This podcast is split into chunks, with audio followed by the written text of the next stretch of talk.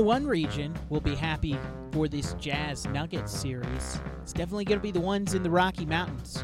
Big numbers in that DMO. Mountain time becomes prime time. This is Roundball Roundup on UtahJazz.com. I'm JP Chunga. David Locke, radio voice of the Utah Jazz, the podfather of podcasting about this very team. He gives you the geeky numbers coming up soon. Just want to give two bites, two quick takes off of what we were able to see in the last couple of games and then dive into exactly what this matchup is. It's going to be a good one. Definitely one where if you're Denver, if you're handicapping it, they get the advantage. But this is a matchup that is very winnable for both teams. You know, we said it with Stephanie Reddy last time out. Take seven games of this? Of course. I love seven games of this. You see how entertaining Saturday was? 3 0, the season series for Denver, but opportunities for Utah to exploit. We'll see how they do come playoff time. As far as what happened at the end of these seeding games, Jazz finished 4 and 4 in the bubble, finished with the Jazz starters going plus 30 in 84 minutes together. There was concern how would this team make up for Bojan Bogdanovic's production? What would happen? Well, it's clear that the starting unit's fine. It's where those bench guys get into a rhythm and how they do coming up. That's how it's going to determine. You see a guy like George Niang over the last three games goes 10 of 17 from three. Finally finds his shot from deep. Jordan Clarkson, 13 of 25 from three. Now, he played starters minutes when guys were put in and out of the lineup, especially against the Mavericks, to a lesser extent against San Antonio. The huge priority has to be that the young guys got NBA minutes, which will help them if they're called upon come this playoff series.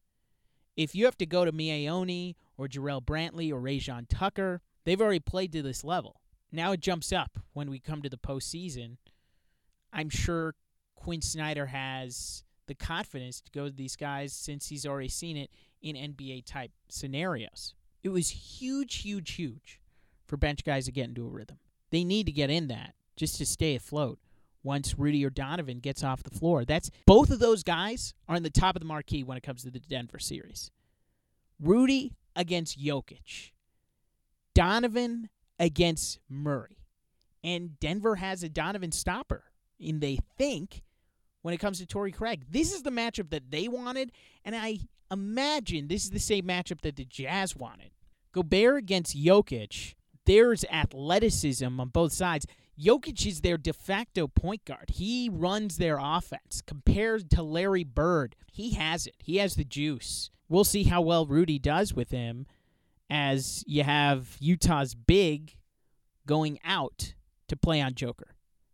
How far out will he go? And how much will those pick and rolls be exploited when it comes to the offensive end? And then for Donovan, him going up against Jamal Murray, they've got a Donovan stopper in they think with Torrey Craig.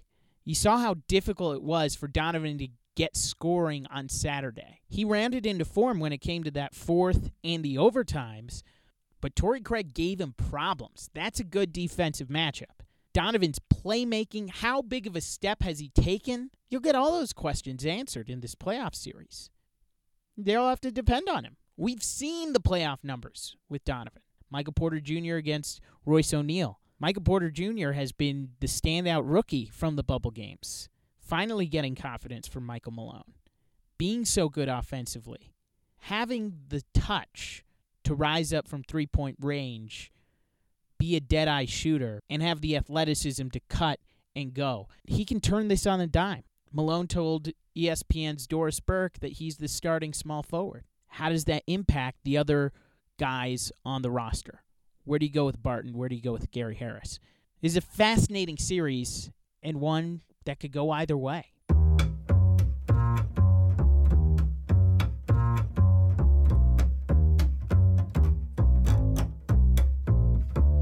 Have you listened to Ingles Insight? Picked two options, and I actually picked Ally for both my options. I was like, that's what I want, so I'm just That's awesome. for both.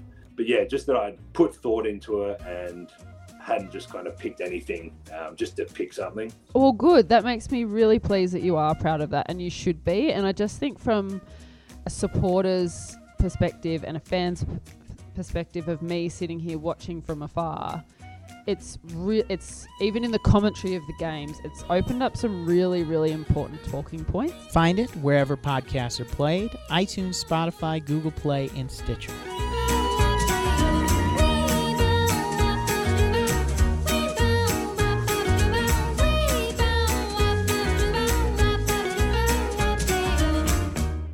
Let's hear from David, the Utah Jazz pod father. You know him from Locked On Jazz. You know him from listening to it on the radio. If you have NBA League Audio Pass, which I do, and I love listening to the radio guys, you know David Locke. We start first where, frankly, he has bamboozled me time and time again by arriving to the arena and giving a salutation that I think is intended solely for me. Well, in a way, it is. David, we start there, talking about his life, his career, how he got into this, and of course, the Jazz Nuggets series. But he's enjoyed these bubble games where he tricks me. Actually know when it started. I mean, I know the logic behind it is that I always write down one person's name before every broadcast if that person is who I'm doing the broadcast to, because the philosophy, I mean, I'm talking to a Syracuse guy, so I shouldn't really be talking about like broadcast philosophy because you guys are the masters. But, um, you know, the philosophy is that if I'm broadcasting directly to one person, every individual listener will feel that direct connection. So if I'm broadcasting to Megan in Kearns or Scott in Hillside or um, you know whatever it might be, right? Like just find that person. I'm you know Bob at work at Chase Bank, um, and you try to find that individual connection, then you'll do it. So if I were to see that person for the first time in the day, how would I greet them? I would greet them with "Hello, how are you?" And so that's how I started doing the broadcast to try to build that kind of one on one connection. Now, the backstory is that we're in Vivint Smart Home Arena all by our lonesomes with no one else around. And, uh, and it has become a little bit of a joke between Ron Boone and I that particularly in visiting arenas, but also in home arenas, that we'll kind of see somebody who's lingering near the broadcast or talking to a friend, and I'll open the broadcast with a little extra vigor with a hello, how are you? And usually can get someone to turn around. And by the time they turn around, I will say, Welcome to Vivint Smart Home Arena as the Utah Jazz get ready for the San Antonio Spurs. And so that, uh, that, you know, it's become kind of a fun game for us every now and then to get someone, and then that person's kind of with us for the broadcast usually. And, um, uh, as is the case now, you're the only one I have. You, I have nobody else that I can um, lure into this, and you have stopped falling for it. So I don't know what to do. And Angie's too smart, so we're out of luck. Angie, no chance that she was ever going to fall for it. I fell for it twice after you told us that you were doing it, which is Uh, ridiculous. Yeah, I'm not going to judge you on that. I appreciate it, actually. I always think that you're you're going to catch me, and now I'm hyper aware of the fact that. Well, I came in the other day and purposely didn't say hi to you so that it would seem like a natural hello, and didn't and didn't get you. We're pretty far away from each other too, though, so it's like it's a little strange. But we're the only We're ones so- in. Socially right. Like I can't. Like I, I don't know who else i could try to get Kristen over on the other deck, but Yeah. that would really be quite a, quite a large. So yeah. So, but I still think it as you know I'm still doing it because it is the one-on-one connection, right? That's the that's the connection I'm trying to build. Is that individual listener um, feel you know Rob in Alpine is listening and knows the broadcast is for him. How have you found broadcasting without fans? So I'll tell this story. I've told this a few times now. So I have a really fun, awesome, confident 15 year old daughter who informed me the other day that if she ever complained, as much as I have recently, about anything, that I would probably take her upstairs, sit her down, and give her a lecture. So it's fine, JP. You're good. You're enjoying it. there are people i mean i'm calling games still it's not what we all signed up for it's not but none of us have signed up for it i'll give you a deeper thought you want a deeper thought i thought um this is really cool i have a friend who does a bunch of executive training and i think he you know he's really fascinating And what he was saying is that everyone has their job, and there's three parts of everyone's job. So there's the top, which is like the ecstasy, the part of your job you love more than anything. So I, for JP, I don't know if it's writing a perfect story or doing a perfect podcast, in which case you won't uh, have that today. Um, but whatever it is, there's like for me, you know, really perfect preparation into a game plan and connecting with the coaches and the players and putting it all together and, and having that moment in a broadcast where you nail like that's probably mine. Um you know being a part of something and traveling with a group is another part of mine. Like everyone has the xd salespeople it's probably the thrill of the deal but it's the relationship making. And then we have the job which is what we all enjoy and it's the middle but it's not the ecstasy. And then the bottom is we all have the job tax right? So whatever the job tax is, you you've got to deal with it. You got to call every Tuesday or you got something else. What COVID has done to people, unfortunately, is for the most part eliminated the ecstasy and greatly increased the job tax. And so everyone is like stuck in this job that they used to love that's been altered that they still like, but the job tax is so much bigger and the uh, and the um, ecstasy is probably not a part of our lives because it, usually involves togetherness and travel and be in doing things as groups. Um, and so I think everyone's dealing with some adjustment of where they're, you know, how their jobs lie lay out and how they look right now. And I'm I've been no different, but at the end of the day, it's still calling an NBA game and being connected to to you know Rob and in Alpine again and um and trying to feel that. And um I, I I think I've gotten more comfortable with each game. It's it's not um it's not easy to do. It's it's not easy to do to the level that I would like my play by play to sound like. Well, it's so different for uh, Rudy. Just take the first game where he's shooting free throws. He's usually going to expect at least some noise when he's at the free throw line, and there's some pressure added to it. Pressure is it's a little artificial right now. Even that Saturday game against the Nuggets, how do you think it's affected just the team in the fact that they don't have a crowd to bounce off of as well? So statistically, and I've got to talk to um, the brilliant Kevin Pelton today about some of this. I am finding it statistically incredible how close everything is. Mm-hmm. So, like, here's an example. Okay, if you take the median team in the and they're gonna and the median team's gonna be a little bit better now because we got rid of bad teams, right? So we got rid of the worst teams. But if you take like the 15th team in the NBA on a catch and shoot three in the N- in the NBA, so we're getting pretty granular here, right? But like, um, you know, it's 30. I think it was 37 percent. Um, if you take the median, if you take the median team in the bubble over the last eight games, it's like 38.5. So it's like, oh, well, they're actually shooting better in a controlled environment. But then you actually dig into it. If you just took the 11th team in the league, it's 38.3. Mm-hmm. Like, I think it's stunning how similar the only number that's really different is the foul number right now. Like, fouls are way up. Officials are, are hearing more, seeing more, calling more. Um, but you have to kind of calculate for the fact that the teams are better. Um, I haven't looked at. You bring up an interesting idea. Um, I did have someone tell me when the whole thing started that they thought that some guys could shoot 80% at the free throw bad free throw shooters or 62% free throw shooters could suddenly start shooting 80% at the line. I thought that was an interesting comment that that the 62% free throw shooter is missing as much because they're concerned about the thought or, you know, what might happen or um, and then I, you know, there are players we've seen take a three and the fact that there's no fear that the crowd might ooh and on airball, I think has allowed a few people to pull a trigger that they wouldn't pull otherwise. Now in the playoffs, we'll see. Is this your dream? This is a control environment for all like basketball analytics. This should be good basketball analytic numbers, shouldn't it? It should.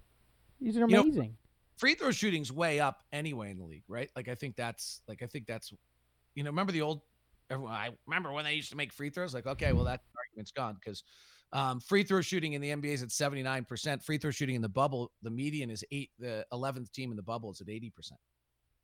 Wow. 80% is a really high number for average free throw shooting. I think the Phoenix Suns uh, yesterday eclipsed the Boston Celtics as the greatest free throw shooting team in the history of the NBA. That's amazing. 90% in the bubble at the free throw line. They can take that as they're going fishing. Well, yeah, but you hear Monty Williams? They've changed who, how people think of them. It's true. And Probably true, actually. Looking at the series, you touched on it yesterday when we talked about how the narrative is that Jokic has taken it to Rudy Gobert. But when you looked at the numbers, Rudy's done pretty well when it comes to that matchup. That'll be a huge key just how Rudy has to deal with a guy who gets compared to Larry Bird and, and essentially is is their point guard as their center. So there's so many things right there to talk about. So let's go with the last one first, JP. So touches. Amount of times a player touches the ball in the NBA. I mean, Chris Paul, James Harden, Trae Young. Like, who are you choosing as the number one guy with the most touches in the NBA? Like, right, it has to be a point guard, doesn't it, JP? Well, you would think. It's Nikola Jokic. So Jokic has the most touches of any player in the NBA. Like that to me is incredible. And then part two, they have uh B-ball index has an interesting stat on actually the percentage. It makes it makes sense actually. This is a kind of a better stat. The percentage of time you have the ball for your team. And Jokic is at 23% of the time. And that is the number one player in the entire NBA for the amount of time, you know, player has the ball. Um, or amount of touches he has first team, 23%. Like that's that's incredible. Um, and he is, I think Larry Bird is a pretty close comp. Like he's a seven foot one Larry Bird playing point guard. And it gets really, there's a lot of X's and O's part about it that makes it really difficult. The most of which is if their primary game is a handoff game and it's usually at the top of the key or a step or two behind the free throw line. If you're seven footers out there, it means everything behind him is just a slashing backdoor cut to the basket. And it's also why they're such a good offensive rebounding team because the other team's best rebounder is out at 15 or 18 feet guarding Jokic. How do you see that matchup for Rudy though? So the big one for what well, he's got to stay out of foul trouble. So the note you made you mentioned at the beginning that we talked about yesterday is the fact that uh, while Jokic and Gobert have both been on the floor in this series, the Jazz are actually ahead of the Nuggets, despite the fact that the Jazz are 0 and 3 this season and lost by what a combined 12 or so points. And we're plus, depending how you count free throws, either three or six when Jokic and Gobert are on the floor together. So the key there is first thing is that Rudy can't get in foul trouble because when Rudy gets in foul trouble, then Jokic just annihilates people. I think in like the 13 minutes in which he has been on the floor and, and Rudy is not. We're minus 15 and he's four for four with like eight assists. It's like, oh, oops. Um, so that I think is the big thing. The other thing is what may be most important. And how is it that Jokic has 30 points, 21 rebounds, and 10 assists in a game and has 28 points, 10 rebounds, and four assists in another game? And we're sitting here trying to tell you that Rudy's played him well, is because Rudy's single covering him and it means that nobody else is getting free for anything else. So the assist number being down on Jokic is probably as important as anything else um, for the Jazz because it means he's not conducting in quite the same fashion that he would like to uh, in, in his incredible passing ability as well. Jokic had a slow start to the game last time against the double overtime game. And on the broadcast, at least on TNT, when I was rewatching it just before we got on this call, Chuck highlighted that Rudy is more athletic than Jokic. Do you buy that? Sure, if it's uh, hundred percent, and then, but I'm not certain I buy how relevant that is. Highlighting how that athleticism, maybe it's not to the level of AD where Anthony Davis goes off for 40, but he can handle and control the action with with Jokic. You know, I think Rudy, he shoots 53% when Rudy's on the floor this year. He shoots about seven percentage points lower um, at the rim that he does when Rudy's, you know, when he's going up just his season average. Speaking of Jokic. Um, so I think Rudy certainly is bothering him with that length and athleticism. Um, Jokic has, I think, evolved. He was really poor against the Jazz the last two years.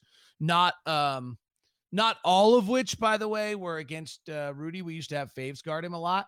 Um, but he's evolved. Uh, one thing he used to try to take that mid range jump shot over the top of Rudy a lot, and it never was very good. And if you notice the other night, he bumped and backed and worked him into the paint, used his size and his brilliant footwork uh, to to get going. I, I don't. I don't. Sus- I, I, think the most difficult thing for Rudy is gonna be Rudy can't control you Jokic. He's too good. The best players in the league get get their stuff. And can Rudy not get frustrated in the midst of that and realize that part of his value is that he's not allowing anyone else to get going and that there's no other rhythm and maybe, you know, their whole offensive rating as a whole is down. Um, those are really hard things when you're in the midst of it to see that. Uh, and so I think it'll be interesting to see if Rudy can can handle that aspect of things that they're going at him, they're working him, uh, and see what's going. The other thing is, you know, what creative defenses are out there to deal with their high late game handoff, what they run all the time. They ran it about 16 straight times against us in the double overtime game, and we just did not get any stops on it. We got to figure out how to slow that play down. It's awfully difficult to handle. Well, and Jamal Murray, he's such a good shot maker and was so great down the stretch for them last time out. What do you make of another matchup that I really like and I, I think you have to key in on? Torrey Craig really does give Donovan a, a bit of trouble. Defended him well, had done it in the previous matchups as well. Torrey Craig against Donovan, what do you see from that? So in the first matchup, they matched up uh, and Donovan was 0 for 8 when guarded directly by Craig. In the second matchup, Donovan was 3 for 10 for seven points. And then the last time, I think he was 5 of 13 for 11 points. Um, just kind of guessing, uh, using a little guess because I had to do some backwards math on effective field goal percentage. But that's pretty incredible, right? So in three games this year, when guarded by Torrey Craig, Donovan's 8 for 31 shooting. Uh, we're going to find out a lot about Donovan. Like this is great. Like this is, you know, I think we forget Donovan's in his third year.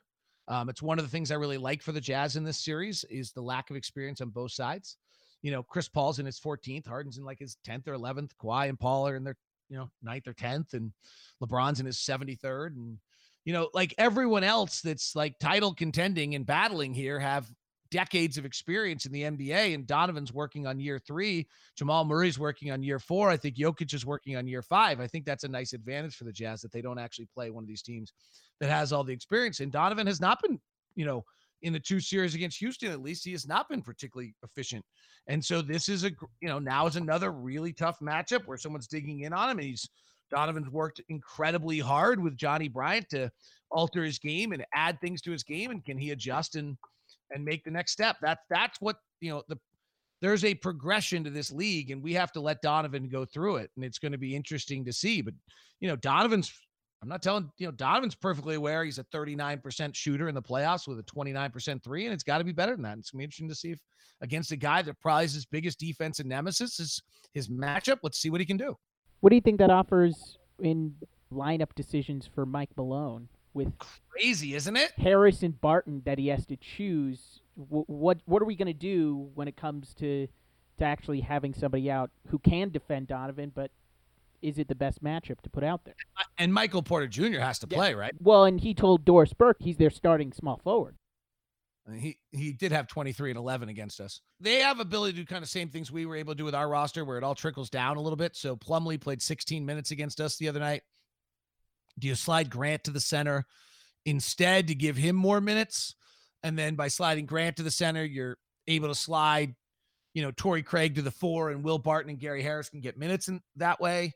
Um, but if you're going to split your minutes at center between Jokic and Plumlee and Millsap and Grant at the four and Porter at the three and Craig is your two and Jamal Murray and Morris are your ones, then you've only got like 14, 16 minutes to decide what you're doing with Harris and Barton. And both those guys want to play more than that. Now, I, I, I did a conversation with uh, Locked On Nuggets host Adam Morris, Modest the other day, and it was not, um, it's not entirely clear what what they're going to do.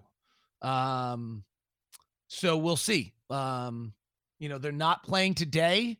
Uh, the Nuggets do play today. They're not playing today. Um, I think they're even resting um, Michael Porter Jr. today.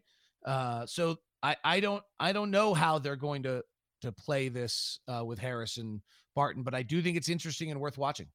Porter Jr. was a huge recruit when he came out of high school. What has locked in for him that Mike Malone has confidence enough to put him into the starting lineup now that he's become a, a dependable scorer?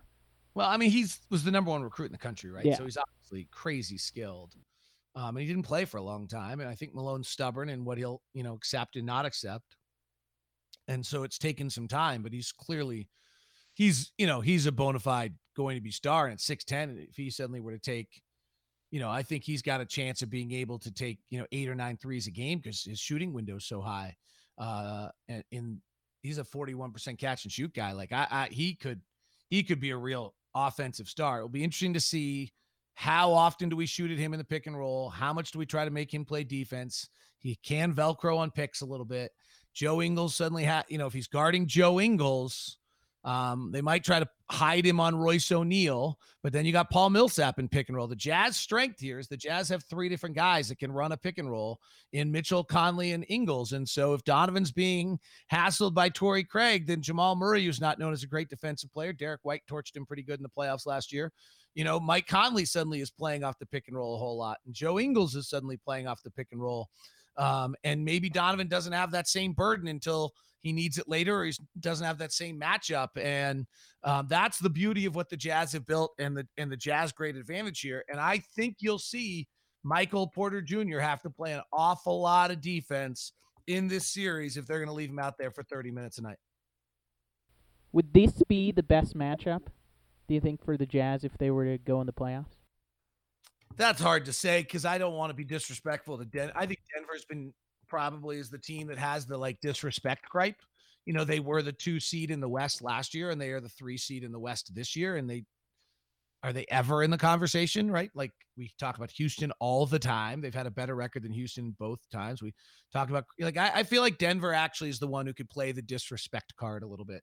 Um, and so I don't want to I don't want to play it. I think they deserve credit. I mean, they're 19 and 16 when they trail at the half to me that's an incredible number about that tells you kind of about their fortitude and who they are and their resilience. Um so i now with that said um you know we have not done well against houston and we have not stopped them this year. We we really have struggled to stop houston all year long. Um and we have so we we struggle with switching defense we've gotten better but i mean it would there's an argument we didn't want to see houston. You'd like to see denver. The reason the reason I think that you you are interested, if you're a Jazz fan, that you should have uh, positive vibes about this series, and I and again, I don't mean these in any disrespect to Denver. One is that experience thing I just talked about. Like you would have been at a really significant experience eh, disadvantage in every other series. And two, in the game January 30th, the Jazz got 37 threes off. In the game February 5th, the Jazz got 39 threes off, including 19 corner threes. And then Obviously, it was double overtime, but we took 55 threes that night. So we'll be the way we're going to beat anyone is with shooting. We have five, six or seven guys that are over 40% on our uh, catch and shoot threes. And that's how we're going to win. You overshift your defense. We swing the ball. We find an advantage. We get it out to a catch and shoot shooter and we let it fly. And we you know, we make shots, we win. That's how we're going to beat you. We're not an elite, elite level defensive team anymore. So we're we're going to win offensively and hopefully have a decent defensive game. And Denver probably allows us to get those looks more than other opponents. Where'd you get your broadcasting start? Oh gosh. Um, either when I was like eight years old and played All Star Baseball, that little spinner game. You're too young for this, JP, but we used to have games that were on boards um, instead of screens. It's a really crazy concept.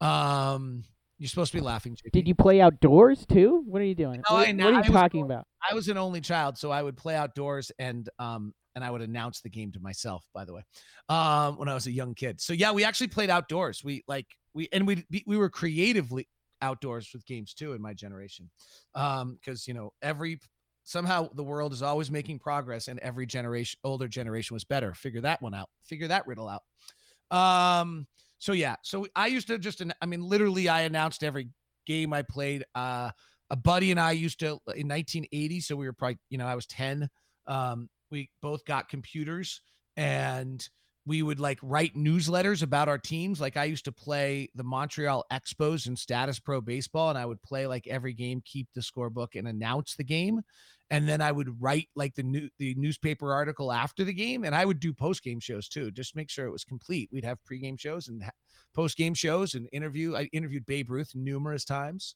Um, so to some extent, I got my broadcast start when I was, you know, eight, nine, 10, 11 years old. This is, this is like, I always joke that like Um, another concept that you might not know about, but in the old days, cable used to come into your house and you could split it, um, which was illegal.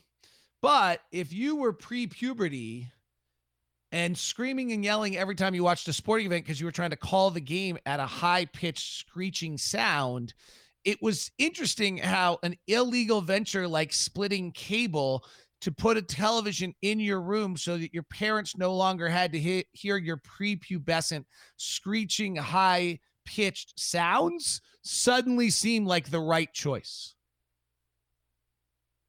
So I had a TV in my room as a kid and I would just announce every game.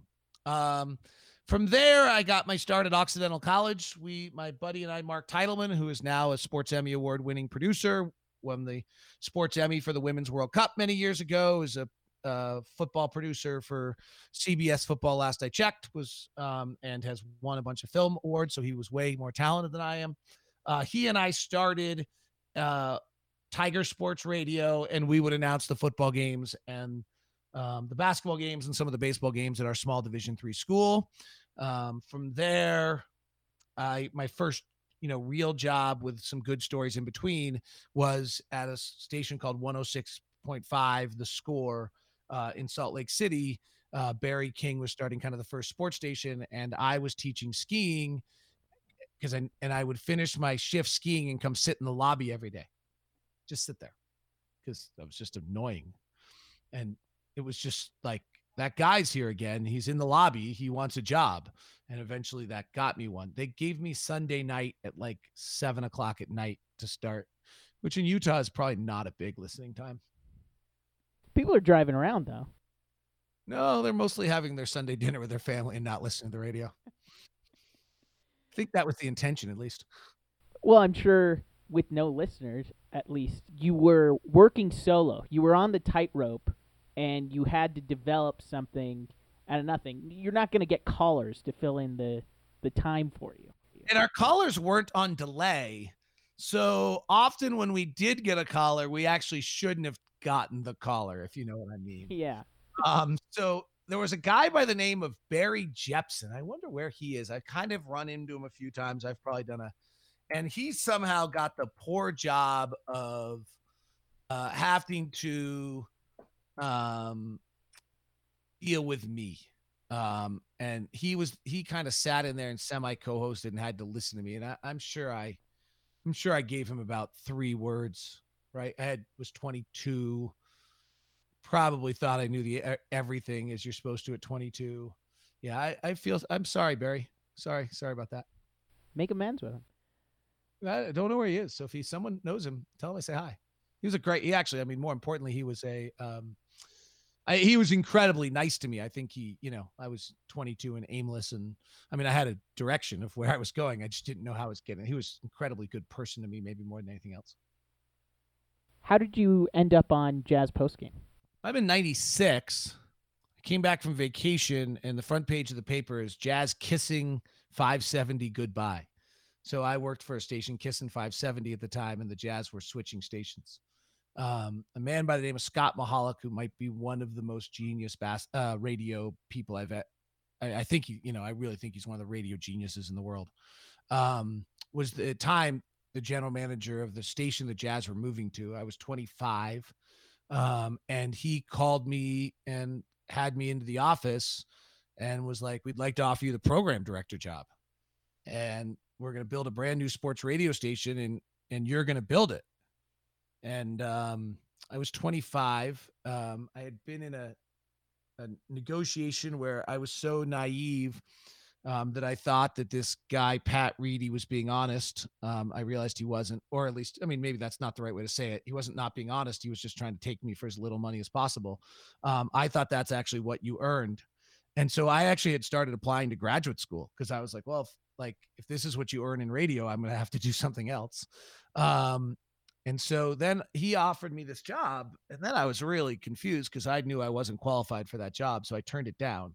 So now I like was a total mess. I said no to that job. I was in a negotiation where I wasn't going to stay because they weren't offering me any money. I was like, and he, uh, this guy, Scott Mahal, calls me back three days later says get back in my office. And uh, I was like, I am not. Well, he's like, why did you just turn that job down? And I'm like, I'm 25. Like, I'm barely figuring out my own life. Like, I barely do a good enough show every day. I cannot be like running a radio station. What are you? You're insane. I turned this down because you are making a terrible mistake. And there's no way that I'm qualified for this. And he just sternly, he's a big man, sternly looked across the table and said, I hire talent and give you the experience. And I was like, all right, let's go. So uh, Kevin Graham, who uh, is kind of a Utah longtime legend, uh, and then uh, a 16 year old intern named Ryan Hatch, who is now head of all radio for Bonneville and Phoenix.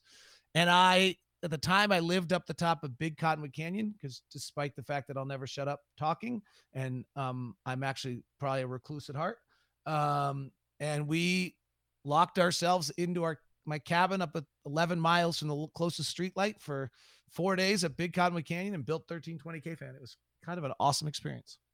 Kevin's now been named one of the five best programmers in the country. Ryan's now one of the leaders of Bonneville's whole programming. Uh, I think that I learned an early lesson in life. Surround yourself with people way more talented than you are.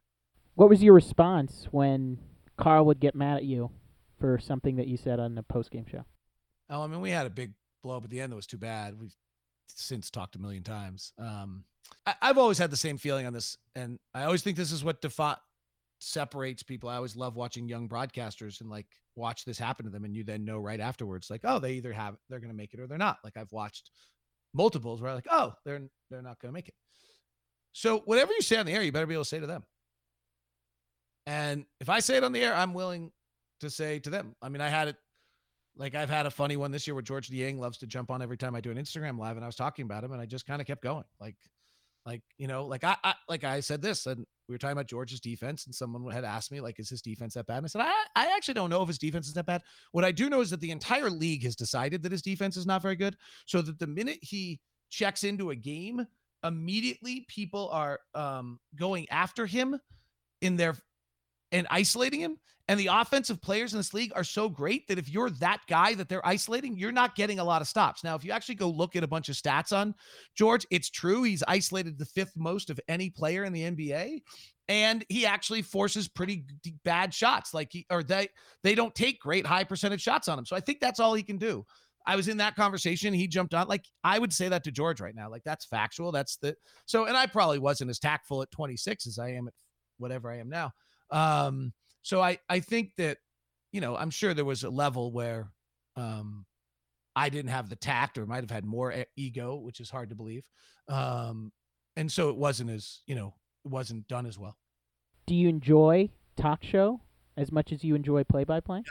No, I've done that. Um, though the world's changing, maybe you go back. You know, I don't know. I've had some thoughts that as the world changes, like maybe that gets that's becoming more interesting now because it's such a different piece. Like I'll enjoy it all. I've loved. I've had a. I've had a very fortunate run since I was 21 years old. I think I've loved every day of it. What and whatever the skill and challenge was, um, whether it was running a radio station and branding it, whether it was building a podcast network, building calling games. Um, there's no greater thrill than being in the building and feeling 19,000 people in a collective moment. There's, you know, that's there's there is nothing greater than that. Um, you know, in a really raw moment this year, I was on a, um, a kind of a business Zoom call, and they had me on, and somehow we got to that, and I started crying, like just start crying about how much like the idea that I don't know when we're doing that again, right? Like that that's actually the that's the peak moment, and I don't know when that happens again. But that's I think there's nothing, you know, and calling a game winners like, come on, like there's nothing like it, but it's hard. Like, and you're scared to death every time that you missed it. And, but sometimes calling the play with 330 left in the fourth quarter when it's 92 92 is actually a bigger thrill because you're you're building to the crescendo which might be that moment what was your feeling when you first sat in that chair as the voice of the jazz oh well i mean hot rod was my idol as a child so right so um you know i'd had another experience on it that i think was actually harder um, when I did the radio for the Sonics, we played the jazz and I looked down the way and Hot Rod was doing the same thing. I like I was doing the same thing as Hot Rod that night. was actually harder for me than the night when I took over for Hots because in the meantime I'd worked with Hots for now two more years and Hots was so great in the transition in our communication. So the the night it wasn't and then the other one that's interesting is I start you start on a preseason game. Like I remember that the world thought I started on the first regular season game. Like there were reporters asking me questions and things like that. And to me, I was nine games into the season, right? So it so but I'll never forget uh, I have another story. Sorry, I'll give you another one. I've hyperventilated on the air like three times in my life. Um, one was Seattle. I looked down the way and Hot Rod was the other side, and I like could not get my air. The other was when Hot Rod's tribute night, they thought it'd be fun if we called the game together, which was weird. Also, because we were playing Sacramento and Hot Rod didn't know who their players were. And so Hot Rod was calling the Jazz going one direction, and I was calling the Kings going the other direction. That was it. And then the night Hots died, um, I had a we were in Denver, and every single time I said Jazz Radio Network, to me, I didn't know it at the time, but even though I'd done the job for a few years, I still thought of that as Hot Rods clearly in my mind because I had gotten through. We found out Hot Rod had died like I mean, we had an idea. Ron had gone and seen him, and but we didn't. You know, we found out literally 30 minutes before tip off. So like, and literally had a little bit of this game of like we didn't know when we could announce or not. So there wasn't any like time to like take it in and cry and take it. You know. And so I remember I got okay to announce it. We're on the air. I I now have to announce it, and and I'm a crier, so that's never a good scene.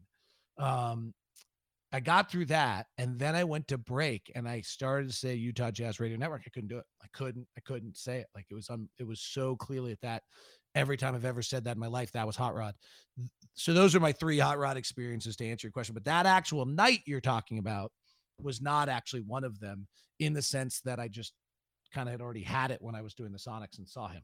Well, I remember when that happened. I, I was in an airport flying back to Salt Lake from Syracuse and I got the news across the Twitter sphere about Hot Rod, and and you just had the sinking feeling because I mean it's the same thing. He was the guy that I I watched every single day, and it was not only him on the radio for me; it was simulcast on KJazz at that point when I was watching, and the way that he was able to talk so fast and, and be so conversational explaining the game to a 10 year old, I was just amazed at, at how he was able to do that for, for every single listener.